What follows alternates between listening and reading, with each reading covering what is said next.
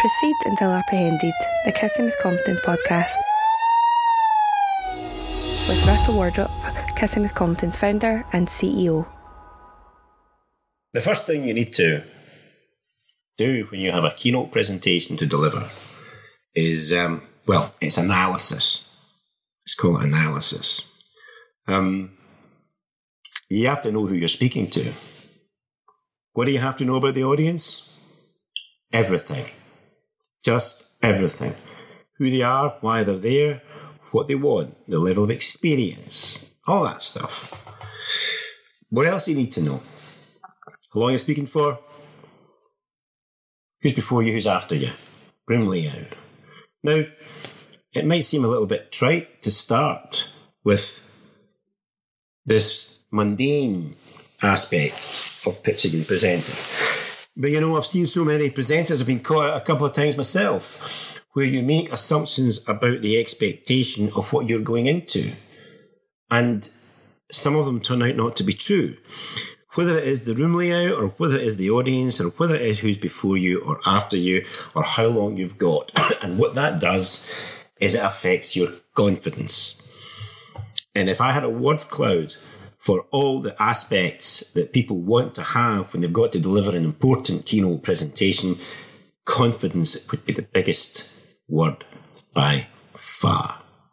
And let me tell you what I like to do, and I did just the other week when I had a keynote presentation to deliver in Toledo to almost 100 cranial surgeons. And the title of that talk was Pitch Perfect What to Do When TED Comes Calling. As soon as I arrived the night before, Intercontinental Hotel, got myself into my room, and made a beeline for the room I was going to be speaking in.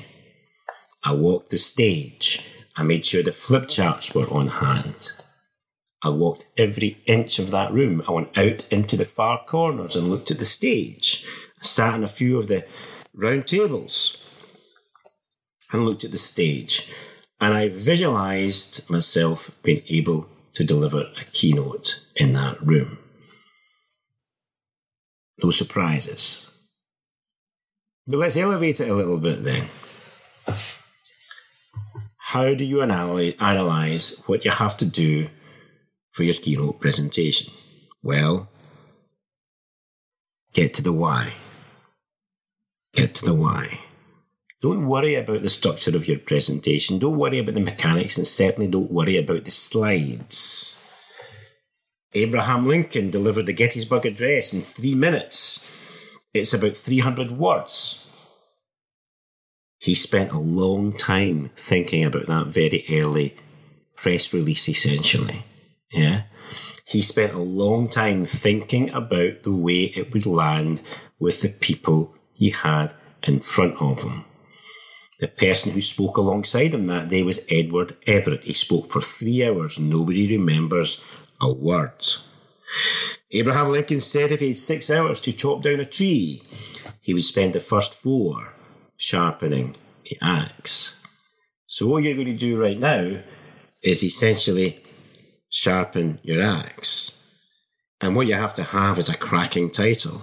And actually, when you're thinking about that cracking title, because it's going to go in the brochure long before you deliver your keynote presentation, you're thinking about what the essence of that keynote presentation is. The essence, and actually, that's what a keynote presentation is. A keynote presentation has to have heft, it has to have breadth, but also it has to have depth. My favourite word in relation to the keynote presentation as to its meaning when I looked it up recently is a keynote presentation is the marrow. It's right at the center, right at the core of the conference that you are delivering at.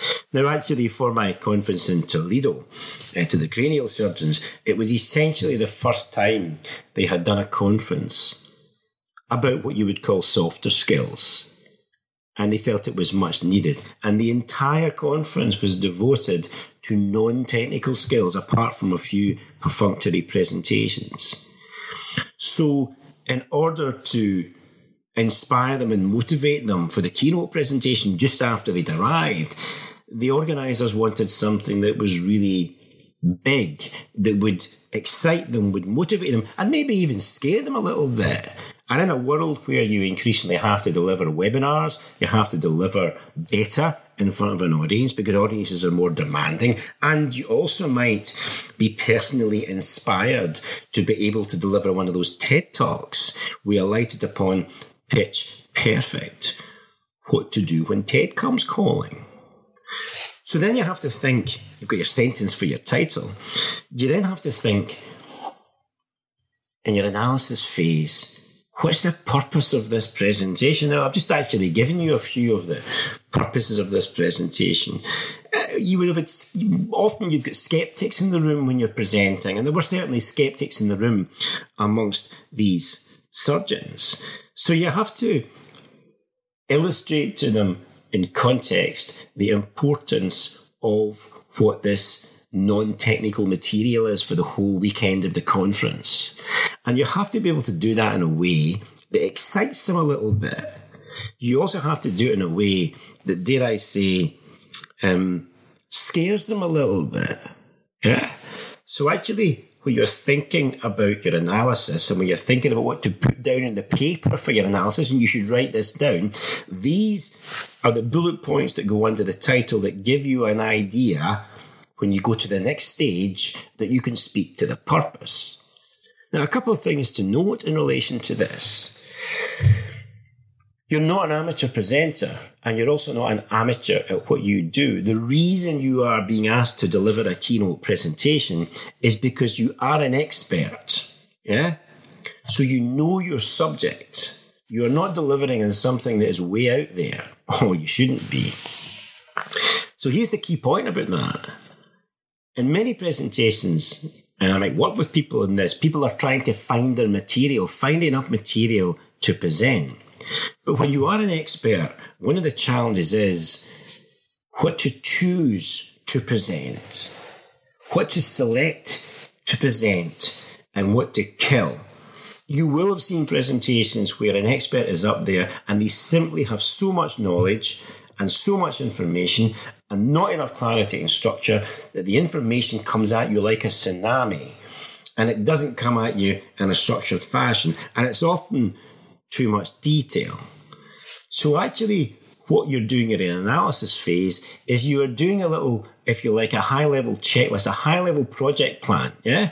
So at the end of your analysis, I'll say this again, you are, you are extremely comfortable about the logistics of getting to where you're going and what you will see when you will get there. Now, as I said at the beginning, you have to check that out when you do get there. But you can know things like the layout of the room, how many people are going to be there, who they are, what the context of the whole conference is, and what your keynote is supposed to be able to do.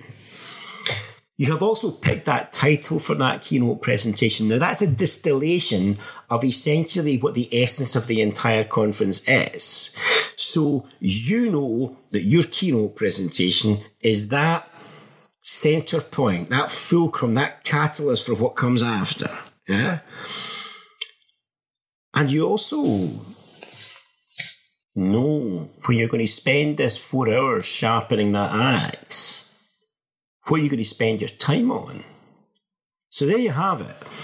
If you are thinking about a keynote presentation, if you're anticipating a keynote presentation, and if you have to deliver a keynote presentation, you have to speak to the purpose of the event.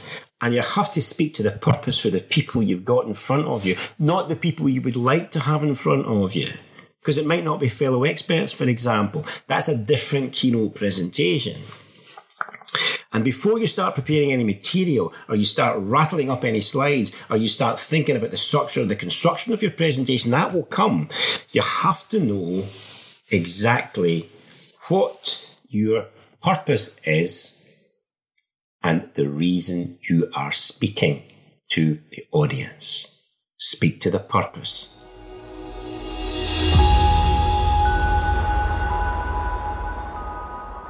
Proceed Until Apprehended podcast is produced by Kissing with Confidence. Find out more on our website at kissingwithconfidence.com.